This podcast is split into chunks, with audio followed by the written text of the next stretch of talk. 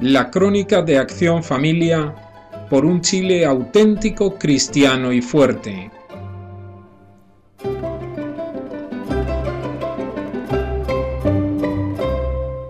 Estimado radio oyente, en nuestro pasado programa comentamos con usted el importante tema del respeto. Vimos la necesidad de que todos nos tratásemos con el respeto propio a quienes son hijos de Dios y dotados de una misma naturaleza.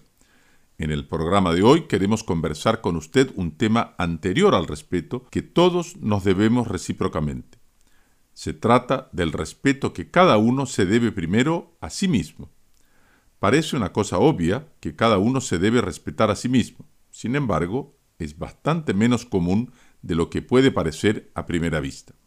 Usted me preguntará, ¿qué entendemos por respeto a sí mismo? o en qué se diferencia con la llamada autoestima.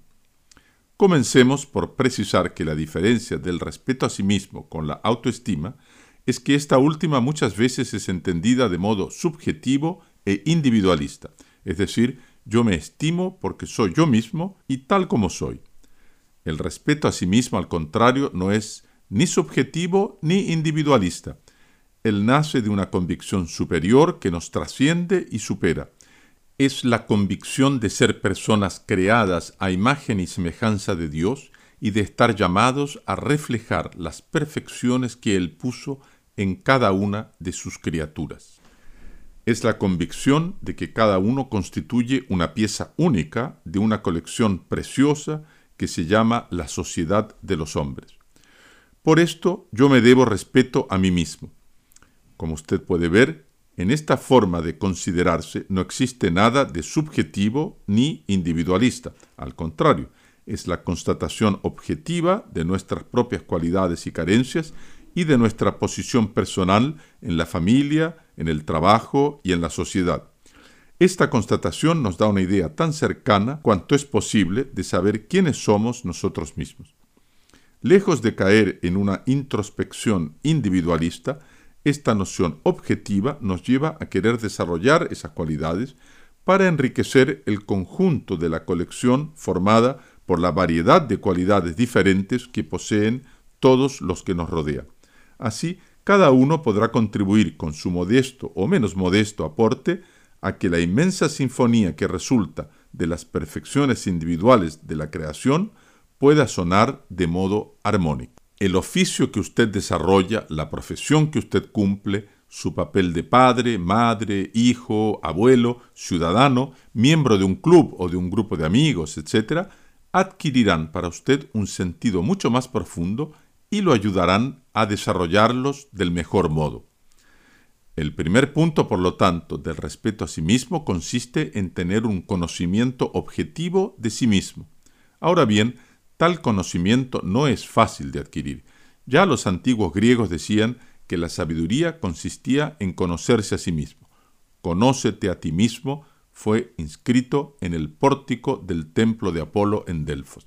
En realidad, si cada uno llega a conocer, sin exageraciones ni autoengaños, las cualidades con que Dios lo dotó, tal conocimiento lo ayudará a buscar los medios propios para desarrollarlas y como esas cualidades forman parte de lo más propio del ser de cada uno, el desarrollarlas produce una verdadera satisfacción.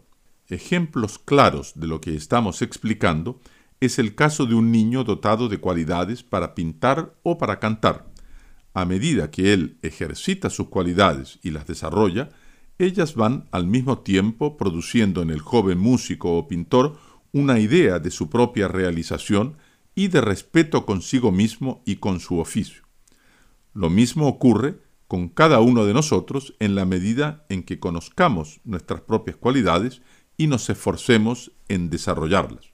Cuando ellas alcanzan un cierto grado mayor de perfección, brota la noción de la honra, que es una forma de respeto más consciente que cada uno tiene de sí mismo por la posesión de una forma de autoridad o de una perfección moral o natural concepto, por cierto, muy abandonado por una sociedad en que el éxito consiste solo en tener mucho dinero y gozarlo de inmediato. ¿Y las carencias o los defectos? me preguntará usted. ¿No es un poco parcial el análisis que estamos haciendo solo hablando de cualidades y perfecciones? Por más absurdo que parezca, los defectos o las carencias propias nos ayudan también. Ellas nos sirven para comprender que necesitamos de la colaboración de los otros para poder cumplir con nuestro propio papel. Como un joven, por más dotado que sea, necesita de la ayuda del profesor o un albañil del maestro. Tales carencias o limitaciones nos ayudan, por lo tanto, a no ser envidiosos ni autosuficientes. Todo lo que me supera me eleva, me explica y me completa, decía el conocido pensador católico Plinio Correa de Oliveira. Uno de los puntos más sensibles del respeto a sí mismo es el pudor. Cuando uno sabe que una de sus principales cualidades es la de tener un cuerpo que es templo del Espíritu Santo, como nos enseña la Iglesia, y que está llamado a resucitar y a contemplar eternamente a Dios, lo cuida con rectitud de conciencia y no lo expone como objeto de mercancía.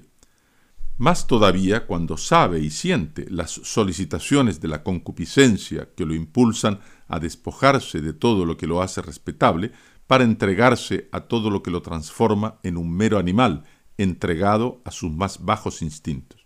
En efecto, la erotización y las faltas al pudor que vemos diariamente exhibidas en las modas y propagandas, al contrario de hacernos más libres como nos prometen, nos rebajan de nuestro destino trascendente y nos hacen perder las condiciones primarias de la recta autoestima.